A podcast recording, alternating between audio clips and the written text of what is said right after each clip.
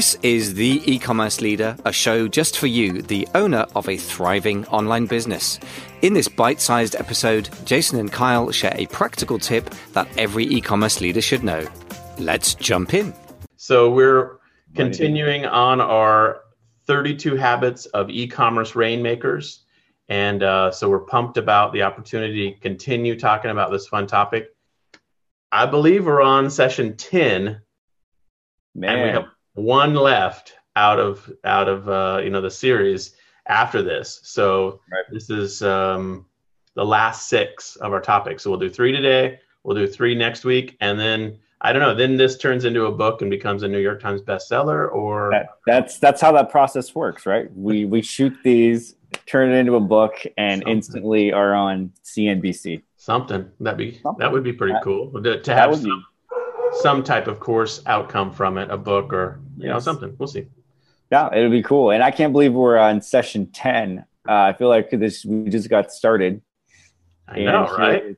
Time flies when you're a rainmaker, apparently, or making rain, or however we however we cook this together. We're talking about being a rainmaker. talking about being rainmakers, or or you know whatever, however that works. I'm not really sure, but all I know is that we continue to move through the process. You're a rainmaker, bro. So they were we're definitely not just talking about it, we're living it, right? We are, in fact, living it for sure. And I was looking at my list of uh, fun and exciting things that I'm working on, and I was like, wow, there's quite a bit of amazing things happening as uh, all my brands are pushing further and Swirling. further.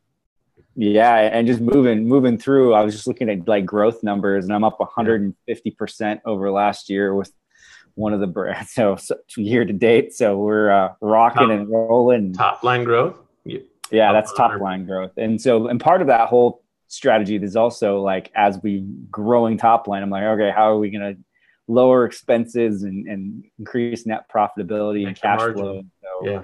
I, I little hack, a little change in our business before we jump into it too is Ooh, uh, we, we started switching somehow we we're doing our shipping, and we're probably going to save at least maybe a half to two thirds on shipping across um, all of our all of our product lines. What's the I mean, can you give like a one or two minute like right? Yeah, yeah. So we were Yeah. we were basically individually shipping, and someone who someone who has way more experience in shipping probably already knew this, but you don't know until you don't know. yeah, yeah. Uh, so like we were shipping all of our individual uh, orders into by themselves. Like we would just say, okay, this order is done. We write the check to the freight forwarder. They put it on the boat. They shipped it out. Now, you're talking about your shipping from China to right? your Yeah, we're, we're warehouses. product from our manufacturers to our warehouse in the United States. So it's just coming from China Okay. and sea freight. And what we ended up realizing is if we partnered and got our own container, uh, and then we just ended up partnering with some other people who also needed to do shipments at that point, Yeah. that we could then also bundle together some of our shipments. So now we're we have enough of a cadence and rhythm in our business to actually start to put orders at the same time. So now we have multiple SKUs with multiple orders that we're Yeah. combining into one uh, one shipment. And so instead of paying individually for each shipment, we're now combining them together and lowering the cost. uh, So how did you find your collaborative partners to fill the container? Is it with your other business or is it outside your businesses? No, they were outside the business. It's just a straight networking. Yeah. Uh, d- don't underestimate the power of networking and talking to people and finding out what's working. And then um, that's how that whole thing got connected. And and then we're also connected with someone Huge.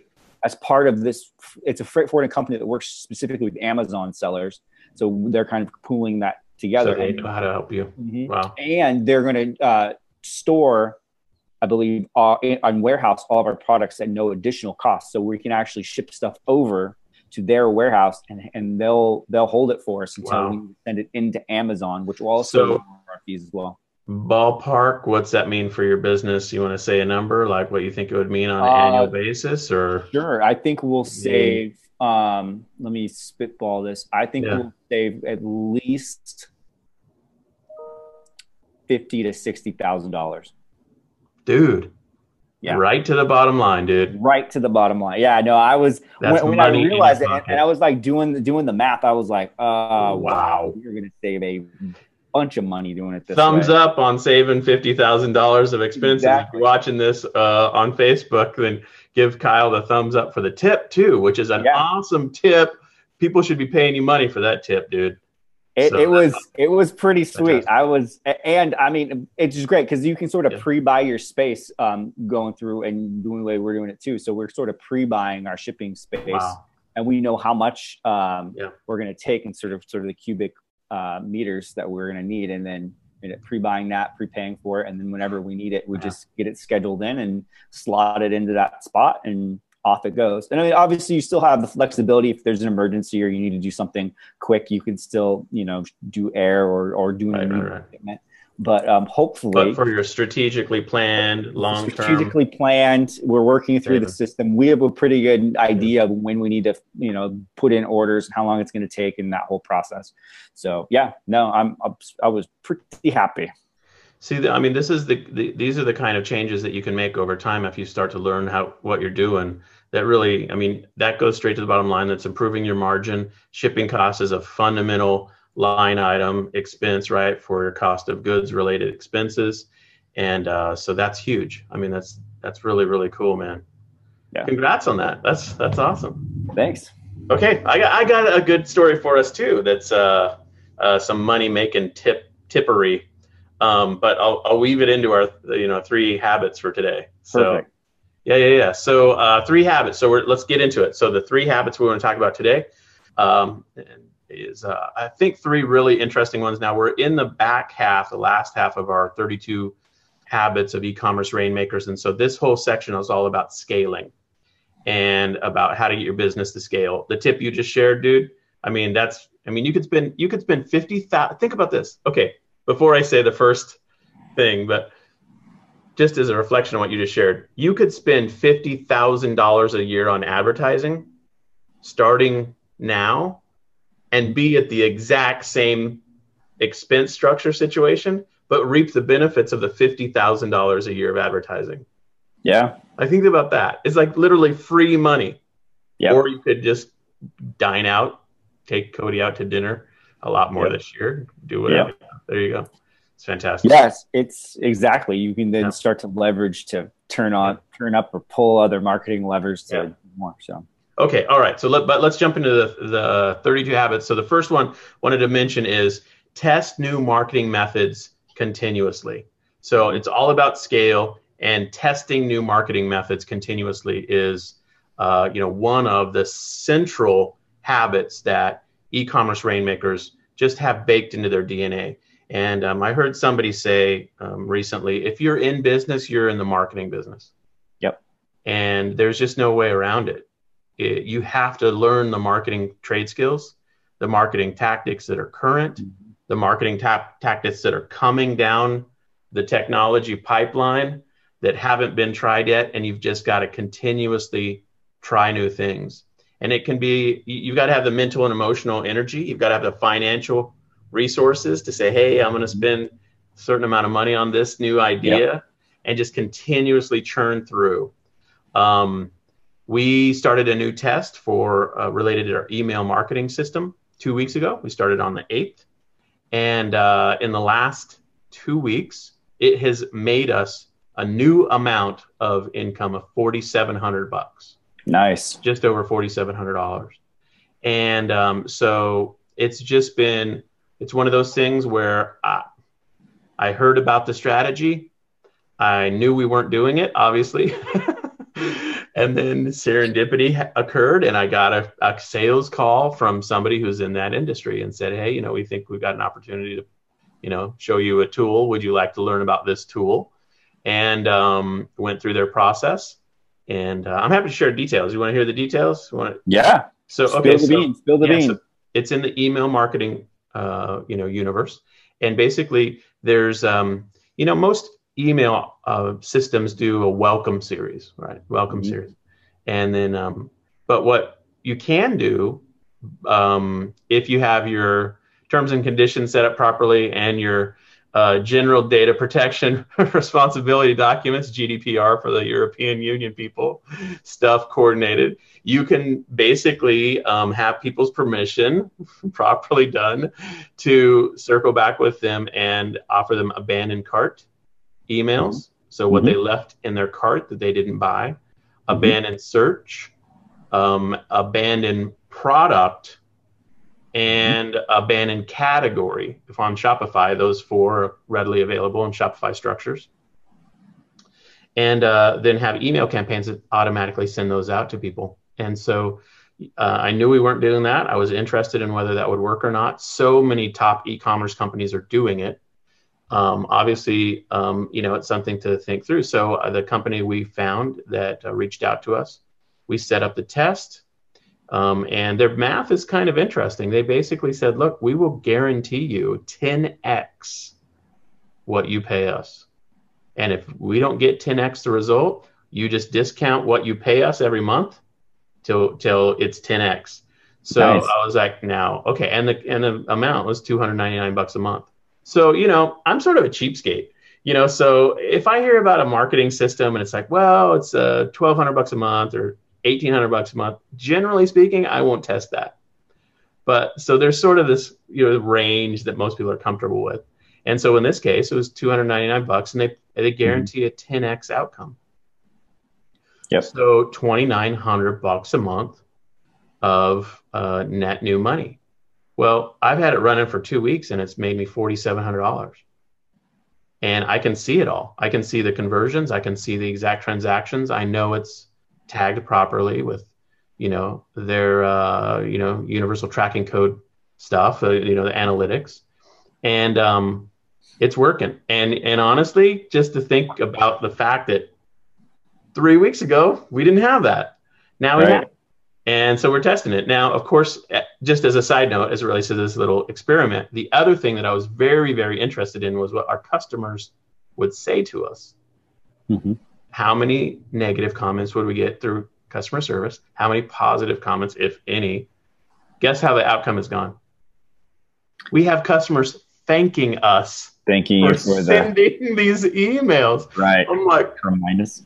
What? We literally have had, you know, we've had two, one strong complaint and one like, I don't understand what's happening kind of complaint.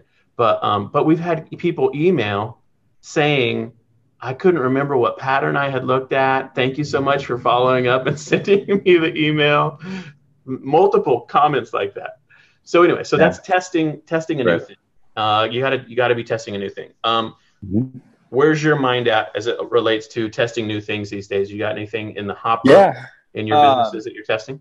For sure, for sure. So I I look at our overall marketing budget. I, I try to aim for about ten percent uh, mm-hmm. sometimes I get a little bit more yep. aggressive if I. Uh, it depends on the time of the year. Like yep. we're coming into the Prime window uh, for Amazon sellers, so I'll be more aggressive during Prime. I'll be more aggressive during Q4. Uh, but generally, it's ten percent. So then I also look at marketing budget, and I and I say out of that ten percent, I also want to save ten percent to test on new things. So oh, that's kind of the approach that yeah. I take. So I, I actually cool. carve out yeah, cool. carve out a piece of the marketing budget and said, okay, I'm setting aside this piece of marketing budget to test, and it could be I'm testing brand new marketing um, channels, or mm-hmm. maybe I'm testing new twists on marketing channels. So maybe yeah. I want to run a particular campaign for a particular product and I, am gonna, I'm just going to test it with a different type of funnel. Maybe I'm going to do like a buy one get one free. I don't know. Like I'm just going to use that for experimental purposes and whatever I can kind of come up with to try and see if it'll it'll work well.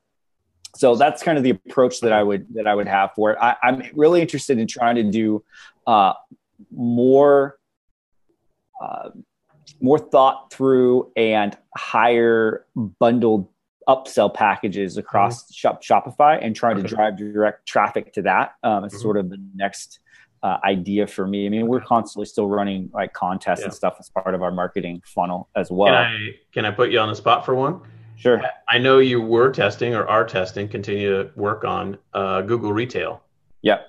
Yeah, you still working through that testing still, process? Still testing it. Yeah, yeah, no, it's definitely still in process. It's been interesting too because I will get impressions and then um, I'll get some clicks, but I haven't got the number of impressions yet that I would like to get, and it could be a, it's probably a keyword issue.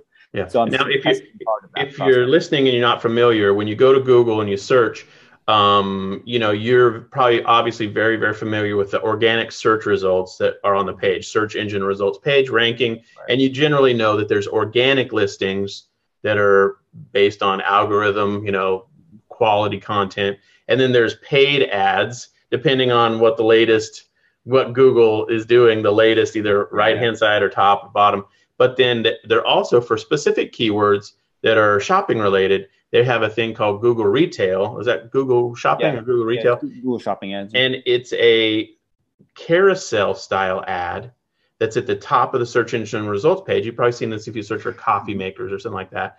And it will position a set of images and click right through and it tells you the store they're on. So that's called Google Retail. You as an advertiser, you have to know what you're doing to get that all set up. And so Kyle did training on that for our inner circle, uh, walked us all through that, and then he's testing it. He's going to come back and I'll give, give you my results. It's the, still definitely yeah. in testing phase. Like I sure. still, I'm still spending money in a not a yeah. massive amount. It's a pretty small budget because yeah. I probably, I'm probably dedicating like maybe two or three percent of my testing budget to that. Sure. pretty small.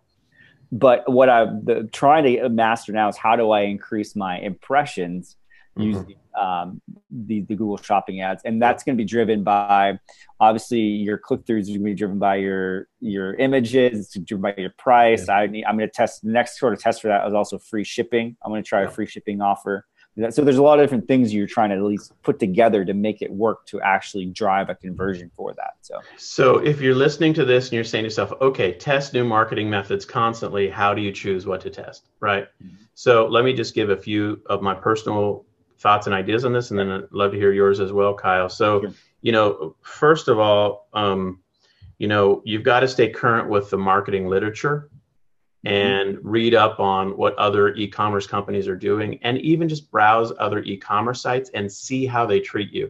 Yeah. And as you observe their treatment of you as a browser or a customer, look to see the technology involved and start to learn what it means, the terminology, that kind of thing and so that's the those are the pieces you want to start to look at and and i would in my opinion look to see what the top e-commerce people are doing mm-hmm. and modeling um, across a good section of the marketplace. Yep. Um, related to your e-commerce business. Now here's and, and but he, so here's the, the division that i would draw and the word of caution i would add. It's super easy to find shiny object syndrome seller people, internet marketers who are trying to pawn a new training for this, a new training for that constantly. Frequently, they'll say it's the newest, coolest thing since you know sliced bread. Um, but frequently, that's in niche industries or spaces that don't make sense for you, for your Shopify store, for your e-commerce experience. So you really want to hone in on is is what I'm hearing if I see a shiny object directly relevant to my category or industry and how I'm selling the platform I sell on and the way in which my customers are, could be or would be treated. And if there's a big gap there, then you say, well, that might be cool for Kindle booksellers, but it's not cool for me because I don't, you know, it's a different thing. And really start to think through, okay, how do I prioritize my tests based on what I see other companies doing? And a lot of times, this is kind of how I look at it. A lot of times, big companies are doing stuff that the little guys will be like, well, I don't do that. And it's not the bleeding edge of new technology stuff. It's the real common sense stuff. Like, mm-hmm. are you blogging three times a week? Oh, I, I don't know. Well, you might test that. you know, do you have an email marketing system? No. Well, you might test. I mean, it's you know, some of this is remedial. You know, it's like just catch up and do the stuff that everyone knows works. Yep. And so, if you're just starting out, don't go get some crazy rocket gizmo type idea. Look at the basics um, and and think through how to prioritize testing those and building a system in support of those. Anyway, that's my those are my thoughts. Yeah. Where do you? No, I, I, agree, and I think in order to test anything uh, it requires some some thought and some planning and yeah. some scheduling. So, right. one way to eliminate distractions is have a test testing schedule in place for new things. Right. So, look at your mm-hmm. calendar and the budget you have set aside to test new uh, methodologies or channels, and just say, okay, I'm laying this out. Here's what I want to test this month. Here's yep. what I want to test this month, or even this two weeks, depending on how the time frame is you think you're going to need to get yep. actionable data off of and just follow your plan. Yep. They, and then you're not distracted. Like you might see something over yep. here that is like, "Ooh, that looks really, really cool." Well, guess what? Yep. You already have a scheduled plan in place. You can take that thing, you can add it if it makes sense to your plan, but just follow your plan, and that helps eliminate the distractions. So you just you you just mentioned our second habit we want to talk about, which is eliminate distractions. Boom. Yes. Right. What a transition. So, exactly, because you you want to be testing but then you also want to think through well what what is what is it that i'm being highly distracted by? Right. and and so totally to your point 100% agree. So this is another habit. And you know you always hear about the real rainmakers in an industry. And generally you'll find articles about their rigor in terms of their scheduling. Yep. and their rigor in terms of their focus. They they are machines at eliminating waste and distraction from their life. And uh, so this is a huge part of it and so that so that whole prioritization piece back to habit number the, the first one we're talking about, which is testing new marketing ideas, you've got to have bandwidth to do that and to think through, okay, what's my top list without having so much free time and like, hey, uh, I'm on the internet all day long looking at new ideas yeah. and I never implement any of them because they all I'm testing I'm thinking about testing them all. I'm testing all of them in my so, mind. Yeah. So right. so this is the eliminating distractions is a tough one um, and uh, it, it's it's very very meaningful to do. And I would say, and we already have a habit we already talked about as it relates to efficiency, but this is along those lines. Um, it's efficiency of your focus and really your ability to say, no, I'm I'm going to put away these these other ideas, mm-hmm. focus on uh, you know my tests and my known winning systems and scale those up. Yeah, so that's eliminate distractions. Second habit we want to talk about. Um, other thoughts on like biggest the biggest distractions to be eliminated? Or any thoughts along those lines? I think there are there are annoying distractions, right, that you'll get from people trying to sell you stuff or services or whatever. But then there's also distractions in your business that I think you have to address as as the business owner and as the entrepreneur. Like what? Like what I mean is like making making a list of the things in your business that you are doing right now, uh, and organizing them by sort of uh, maybe job description or type or hat that you're wearing in your business, and making the, those those line items, and then walking through those pretty regularly and the tasks that you're doing and doing one of three things. You're either going to eliminate that and just decide you are not going to do it. You're you're quitting this particular task mm-hmm. in your life or in your business, depending on whatever you're going to optimize. Right? You're just gonna I'm getting rid of it. I'm I'm ending doing that process. Or yeah. you decide that you are going to uh, outsource it. So uh-huh. you decide you're going to go reach out to somebody and who's an expert that you've vetted and used, and you're like, I'm going to outsource that task, or you're going to delegate that task to a team member.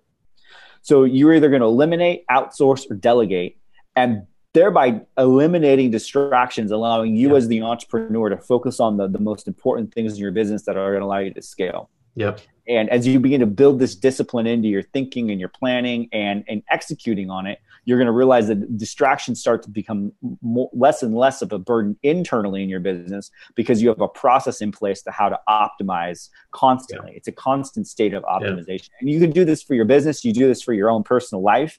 Like it, it, it's both liberating and terrifying if you actually sit down and write out every five minutes. Like, I mean, this is it, it, it it's really insightful. Have you done that? Have you done that? I actually someone oh. someone just uh, challenged me to do this. Um, yeah. The other day, he's like, "Okay, if you write down every five minutes, like on a five minute schedule, what you're doing." Well, this is Elon Musk's calendar system, right? He's this, this is what he does. He's five every minutes. five minutes. But but I mean, he's already probably he's got it on lockdown. I mean, he yeah. already knows what is five. But I'm talking about just from a personal standpoint, and yeah. identify the areas and, and points in your in your schedule for like two or three days. Just just track it and see where you're wasting time, whether there's yeah. waste, where there's uh, not optimized uh, time being spent. And you can obviously you can have breaks and downtimes and stuff like that, but it's going to be much more impactful for you to kind of build those in intentionally yep. than opposed to being just like, "Whoa, I'm so like wiped out from this this stuff because I've been working too hard for too long,"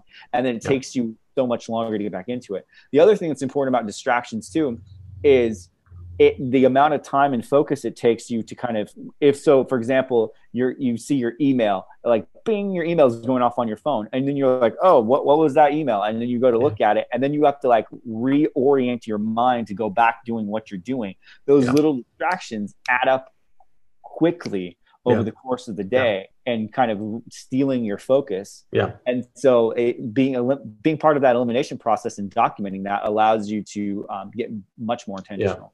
Yeah. yeah. So uh, it so when we talk about how this relates to scaling a business, it's really about laser beam focus. Yep. Right. It, it's really about eliminate so that you can add all that time and energy and life kind of emotion to your top uh, items that you know will scale. Right. Um, and you know, so I mean, that's the key part to of it to me is eliminate distractions. Okay, so that's a so we've got test new marketing methods continuously, eliminate distractions, and then the third one is similar, and it tie these all tie together, which some interesting interplay between the the three of them. The third one is refuse almost every new idea and I got a provocative email from the most provocative email writer, in my opinion, which is Frank Kern, the other day, and a video he made that I I was fascinated by. It captured my attention, and it made me really stop and think. And his video, I don't know if you saw it or not, but his video was the two most dangerous words in any business. And I was like, okay, what are the two most dangerous words in any business? And then he said the two most dangerous words in, in any business are new and next. And he went on to explain that as an entrepreneur, we frequently do a decent job with stuff and get some traction. We get some sales, we get some stuff going, we end up finding the breakthrough and making our, you know, first 500 bucks on Amazon as an FBA seller or whatever, whatever, whatever. And we're in the e commerce business. And then he said, you know, that's the the most dangerous space to be in is when you are kind of on a sugar high. Yeah. Getting something going. And you kind of think you got all that, you've got it figured out, you got a little momentum going. And then you have, of course, what all entrepreneurs have, which is this constant stream of new ideas. And he said, you know, the new ideas and the next idea, it'll kill you because you, you, what you constantly do is, and this is the phrase he mentioned that I think is super powerful, and it really goes against a lot of the guru advice. His um, phrase he used was, "You'll end up with a whole collection of very small projects and very small revenue streams, and you end up with multiple streams of meaningless income." you know, it's like, and I was like, multiple trickles oh. of income. multiple trickles of income is not the answer. No. And he nailed it, man. Like with his commentary, is like this is this is not a good approach. And there's so many people who are like, oh, I I heard I can do this. And and my latest training I saw was this, and then this, and you you think in your mind, well, this is okay because people said right. multiple streams of income. Yep. You know, uh, a lot of people said that. Uh, Jack Canfield's, you know, book a long time ago is multiple streams of income, and a lot of people use that phraseology. And um, Frank's commentary, I think, is hundred percent right. I've been yeah. selling the same thing for ten years almost now. Just, just you know, right at ten years. Um, and that's called a long obedience in the same direction. And so I loved his warning and his his call to entrepreneurs to scale something. And his his replacement word so he said don't he said don't use new and don't use next. He said the replacement word which you need to focus on is best. Yeah. What is your best product who is your best customer what is your best offer you know what is your best process like your your change that you talked about at the beginning of this video is your your best shipping process dude $50000 on the table Yeah. right there you could have wasted your time screwing around with some other new idea Yeah. and not had the mental and emotional energy to figure out your shipping system Yep. and so this refusal of almost every new idea i think is really super important uh, charlie munger and warren buffett are my famous like i'm a fanboy of their work and you know what um, they're famous for is what Warren Buffett says is Charlie says no to every idea. Mhm. Almost every single idea is like no, yeah. not good enough. And he even describes and says, look, anything you're currently doing is the minimum bar before it's got to be better than what you're currently doing, or you just say no to it. And you, so all of us have to think through this. Where and it's a challenge, man, because as entrepreneurs, we want to say yes because it's our idea, it's our we Yeah. we dream these dreams that are so powerful they move us to action Yep. but then we realize wait wait wait wait is this integrated is it strategic does it help my core business and am i innovating in an interesting a new way in a system that helps me grow and scale? Or is it out in left field you know completely different ball game completely different field? You know if you're i- in seattle and you go to safeco field where the mariners play if you go far enough you're into you're into the CenturyLink field where the seahawks play. That's a totally different stadium. Different style too. it's, a, it's across the Different street. style of uh, sport. exactly. And so you got to think through how do you how do you absolutely become laser beamed focused and disciplined on you know saying no um, and getting real good at shutting yourself down when you have these harebrained ideas and i'm speaking to myself because i oh, yeah. i'm doing literally in my mind i'm thinking about an idea that i want to do that i'm debating right now and because Mhm. you know we all do this we have these Right. constant ideas what are your thoughts on uh, the I, I think it's I think it's incredibly powerful. You you have to build in, I think, uh, a system of governors for Mhm. yourself in essence, right? Like you have to have a network and a, a framework, and this goes back to the coaching and mentoring piece too, uh, and just to tie that back together, because a good coach or mentor is going Yeah. to remind you of Yeah. the vision and the goal that you have and that you've set forth. And when you say, Hey, I got this great idea, yeah they're going to be like, Really? How great of an idea is it really? Let's Yeah. do the comparison. And I Yeah. love uh, what you brought up, what Charlie Munger is talking about. He's like, What you're doing now is the current bar. Is what you're doing now and this new idea, are you going to Yeah. get a 10x return on your Right. bar? Like, I mean, what what is the sort of the measurement in in in relationship to what you're currently doing? Because because there's always opportunity costs yep right? exactly There's always going to be a cost of your time and your energy, and what are you going to have to give up in order to to make this new idea fly? Because you know we constantly are guilty of underestimating what we can do in a short period of time. yeah Well, I'm sorry, overestimating what we can do in a short period of time, but underestimating what we can do over a long Yep. period of time of sustained focus and energy. Yeah. And I think it's the short term glimmer of a new idea that uh, it gets us excited when um, reality we need to step back and be like, are we appropriately using our time and energy to kind of scale um, And- what's working? Yeah, I totally agree. And I, I've reflected on this in my own, in my, with examining my own dysfunction in this area.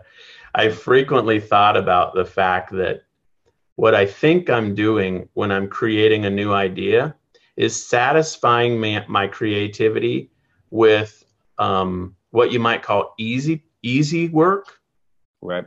when the harder work is for example back to your example again go into your existing business Mhm. and think through how do you create innovation change and improvement in that existing system because generally speaking once you get a business going and you've got a system in place for income generation Yep. it becomes hard to find new twists to unlock growth that that's harder work than just brainstorming a new harebrained idea that you've never tested and you never know if it'll work or not Right, yeah. probably won't work, but you might spend a lot of time dreaming about it, thinking about it, buying some new course, watching the videos. Whereas it's really painful to sit there and think about shipping expenses, you know? yeah. And so to me, I think that's what I, that is an easy out for me Mhm. in terms of plowing my energy into scaling existing business, um, which is, feels hard and painful and and challenging. And and so I think that's what I do. I think that's why I dream up new stuff a lot, is as an escape hatch to get mm-hmm. out of the pressure cooker. Yeah. And you know that's something to think about for all of us. Yeah. No, for sure, and it's it's yeah. fun coming up with the brand name yeah. and a logo and taglines and brand store. I mean, that's fun stuff. So yeah, and, and, it's creative and fun. But then you're like, oh, I actually have to turn this brand into you know something that makes a significant amount of money for it to be worthwhile for me. And that's a lot harder of a scenario. Yeah. nail. Now, I think you, I think you nailed it. I think it, it comes down to uh, defining what you count as uh, fun and a good time. Like you know, it may not be fun to, you know, uncover shipping cost savings or all that kind of stuff because yeah. you're like, I'm an entrepreneur, not an accountant. I don't want to crunch numbers and do that stuff. Yeah. But if you twist your mind, your thinking a little bit and you say, you know what, though, this is super exciting because I'm making my business better and yep. that can sort of fuel my excitement, then that little change in your thinking can help you kind of be more likely to dig into the, the not so fun stuff on occasion. Yeah and obviously the thing that actually does like what you're describing what entices you into that hard work in a business system that's growing is the realization that a lot of those tweaks and changes go directly to bottom line.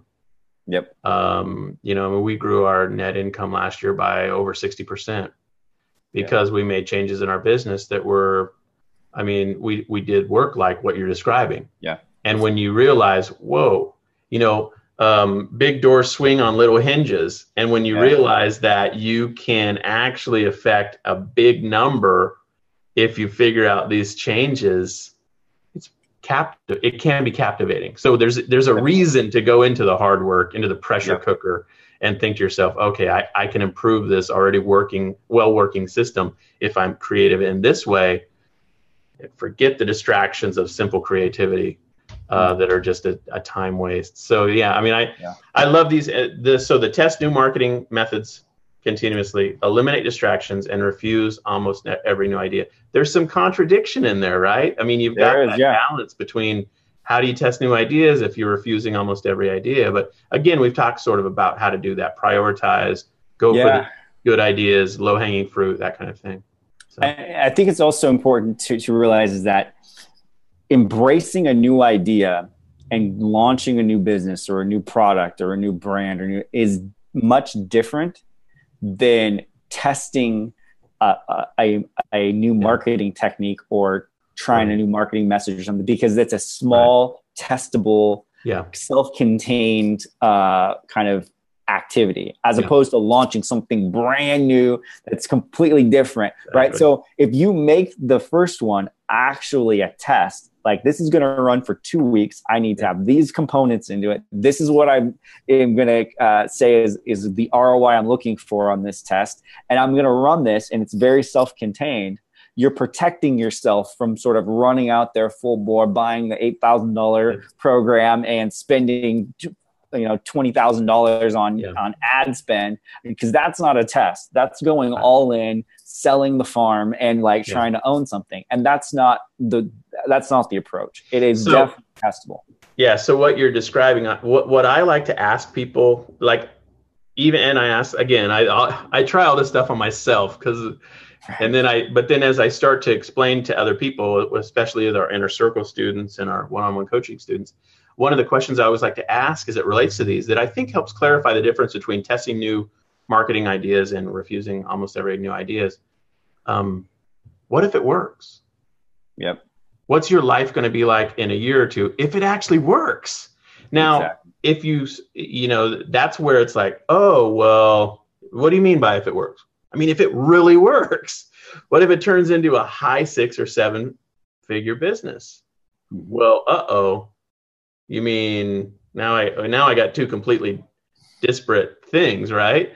right. So, but if it if a new marketing methodology works for your core business, you're like, woohoo! We got new income. We got you know maybe a better or you know reduced expense or a better mm-hmm. impacting marketing system for our core business. That's great. Yep. But if a if a new shiny object idea that's in a completely different direction works, you're talking about building a whole different business. Yeah. You know, like, well, I want to do merch, for example. Right. Well, okay. What if you sell a million dollars of t-shirts? What what will that look like? Yeah. Oh, well, that's very different than my pet store that I currently run, right? It's like right, right, exactly. Okay, so uh, exactly. Uh, so these are, I think that's the the fundamental question is thinking through. Okay, positive outcome. Yep. And because you you kind of want to do that, right? You want to go into everything thinking, yeah, it, it probably won't work, but what if it did work? What if it works? Yeah. And, and then asking, what would my life look like? What would my team look like? What would my time and energy look like if yeah. the, if it worked? Um, yeah, I mean, an example of that is so when we we have our the art supply company, Leda Art Supply, yeah. and then you know a year and a half ago we had this crazy harebrained idea that why don't we launch this whole like longboard uh, bearing deal? Okay. In hindsight, it was not a great idea. How, however, okay, and the only reason I say that, and, and uh, let me let me be clear, like you've never told me this before, so this no, is no, new information to me. Okay, keep this going. this beautiful little product is highly profitable and makes it's going to do it's yeah. going to do six figures this year yeah. by itself that little product is going to do six figures and it's a great product and it's really profitable and i'm glad that we ended up doing it but in hindsight if this today me was talking to the idea back there me i would say wait a second. You're going to spend a lot of time yeah. a lot of money and a lot of energy on a different business that has no direct correlation to the business that you already are running. You can't really cross sell your uh, your your your customers. They're just they're just totally different spaces I would have taken pause because you would have been like, oh wow, you're right. I'm now I have to basically take my time, my money, my energy, and yeah. split it into two different businesses. If I would have just taken the same amount of time and energy and poured it into the art supply company, yeah.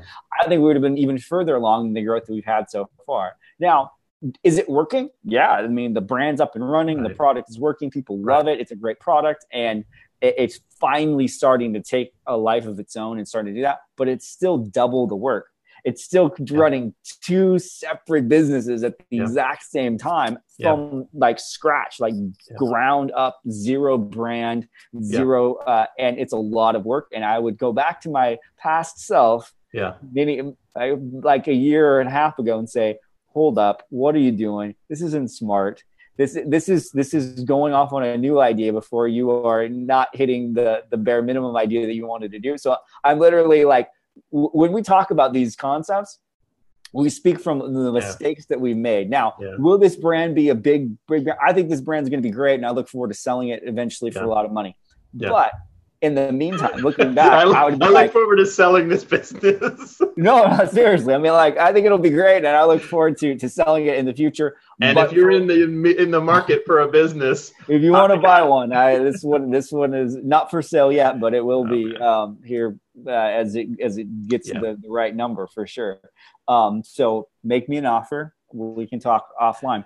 Um, however, I don't. I would not have done it with the experience that I have now, just knowing what I know and what it takes to continue to see scale. That yeah. that was the moral of the story. So okay. there's a there's a difference between refusing every. Yeah. This is an idea that should have been refused.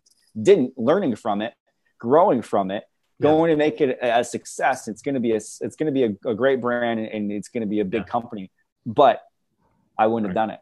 Yeah. Yeah, it's really interesting, isn't it? And uh, you know, to me, the the cautionary example in, in this this uh, space is Richard Branson. Mm-hmm. Um, you know, he is so so so amazing, genius at creating very very different businesses. Yeah. Virgin Galactic, I guess, is sort of tied to his uh, you know airplane company. But how in the world does that relate to a mobile phone company?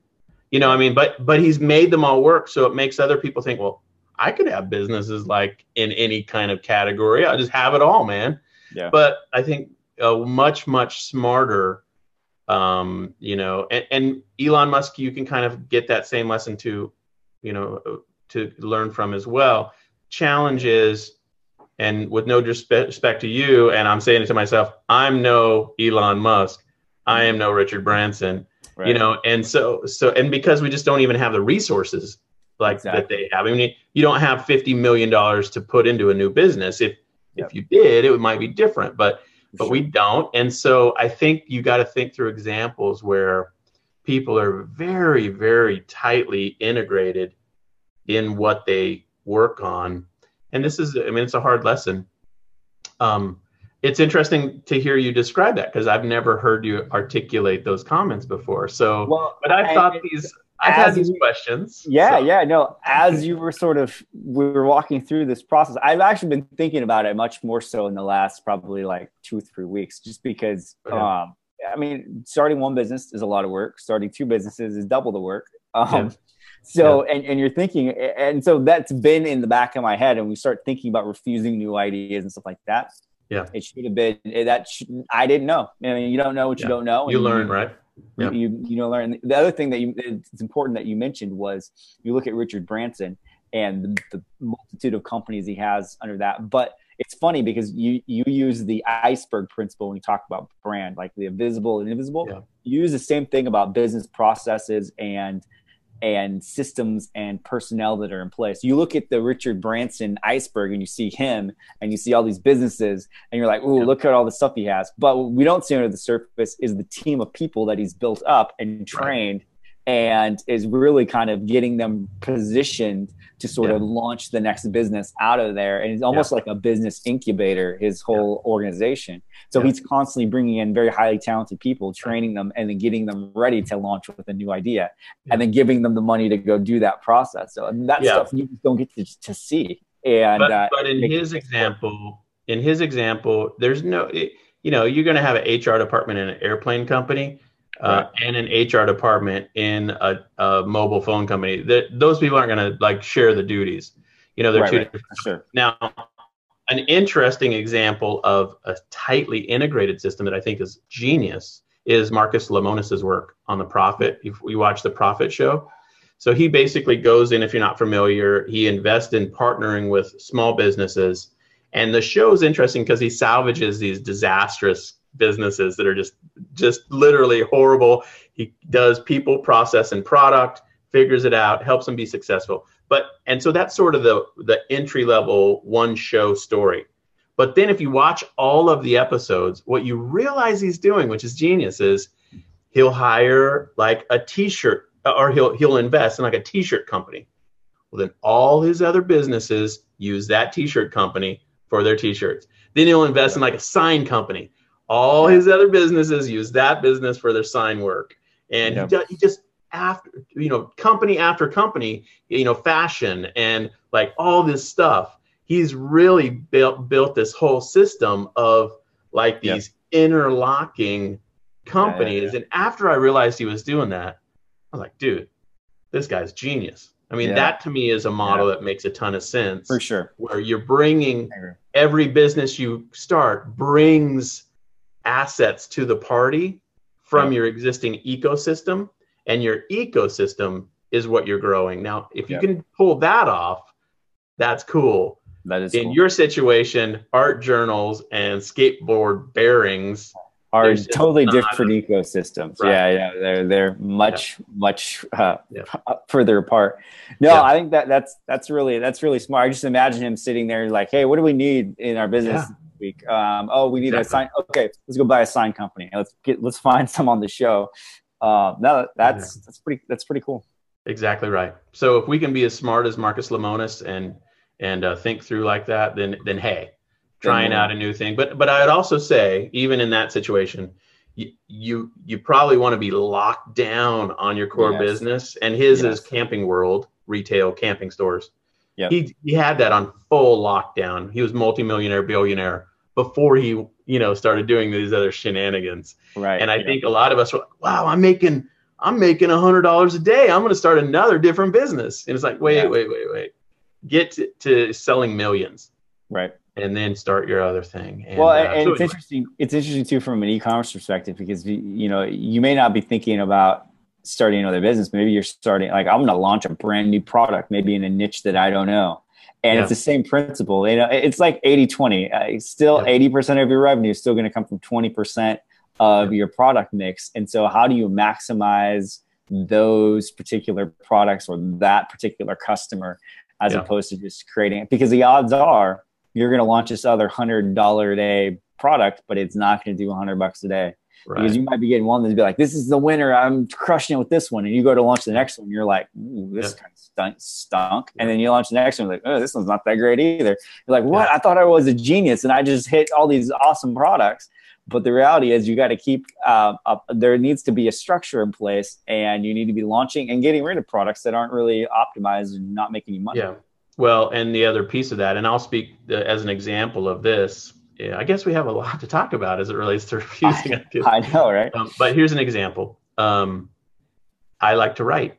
I love writing Kindle books. I wrote three books with McGraw Hill, and then I've done a bunch of self-publishing books. My last book that I tried to publish didn't do well at all. But I have a book that I wrote in 2012 that's been in in the top, I'd say top 30 um, range in in the web marketing category on Amazon since 2012. I revised it in 2015, and so this newest book that I tried to work on just was a complete dud. And I learned my lessons from that. But then my other one that I wrote, which is I'll just mention is Craft Business Power, it just sits there and sells. And then I'm thinking to myself, if I'm prioritizing my projects, why in the world would I pick a new book to work on when I could just go revise and improve the one that's just sitting there in the top, you know, 20, 30, 40 on any given day? Why, you know, why wouldn't I just prioritize that and, and invest in the best possible version right. of that thing that I know is working? And so to me, that's just how I'm sort of interpreting this. And it was, as a uh, just been personally reflecting on that like okay look i don't i don't need to go write a new book why don't i go rewrite my best-selling book you know and uh, that's simpler when it's self-published than it is with the traditional publisher but anyway I, this is how i sort of interpret this as it relates to the product level activity um, and, and so that's certainly one way to look at it is can you make your product insanely good and keep iterating. And of course, Apple's a perfect example of that. You ship a product, you get some traction, you get some sex, success, you prove the the efficacy of the product to customers, and then you come out with 18 months later, here's you know the next iteration. yeah And you know the iPhone 4 turns into iPhone 5, turns into you know mm-hmm. iPhone 10. And so that model I think is really smart when you're talking about e-commerce work compared to starting randomness. Yeah. Yep. So anyway, we I think we've beaten this to death. But any other final comments on? I, I think I think the reason why we keep talking about it is because we have experienced it, the, the personal pain and suffering that we put ourselves through by making these mistakes. We're trying to help uh, everyone exactly. sort of avoid them. But exactly. um, yeah, I, yeah I, I could talk about it for a long time because it, it is liberating and you may not think of it in these terms but it truly is it's liberating to uh, put the, the guide rails on and just be focused and clear about your direction you you would be shocked at the level Absolutely. of distraction mentally that goes on uh, subconsciously consciously that you when you start to put those guide rails on uh, you just get freed up and you start getting clarity about your current products and your current business. So put the guide rails on, refuse those new ideas, eliminate the distractions, and then use that newfound focus and energy to incrementally and systematically test new uh, marketing methods. And you are going to be making some rain as a rainmaker. Absolutely. You're going to be locking down your habits as the e-commerce rainmaker. Dude, this is fantastic. This is a really good talk. So we we let skip last week, but we made up for it with sort of a double yeah. shockwave of yes. awesome stuff for this one. I think this was really, Absolutely. really good stuff. Yeah, it was, so. it was fun. Good stuff. All right, my man. Well, let's stop it here, and then we will do the final three habits uh, next week, and then we'll wrap it all up. And I think we're going to have these all cut up by then and put into a big Udemy course soon, and then we'll probably have them out on YouTube and other places as well. So, 32 habits of e-commerce rainmakers will be a a thing for the long term. So it's been a uh, fun time. Yeah. All right, my man. All right. Talk to you soon. Later. Thanks for listening to this episode of The E-Commerce Leader. Hey, don't forget to subscribe because when you do, you'll get notified. And next time you log into your podcast player, you'll see our latest episode nestling at the top of your lists. Thanks again for listening.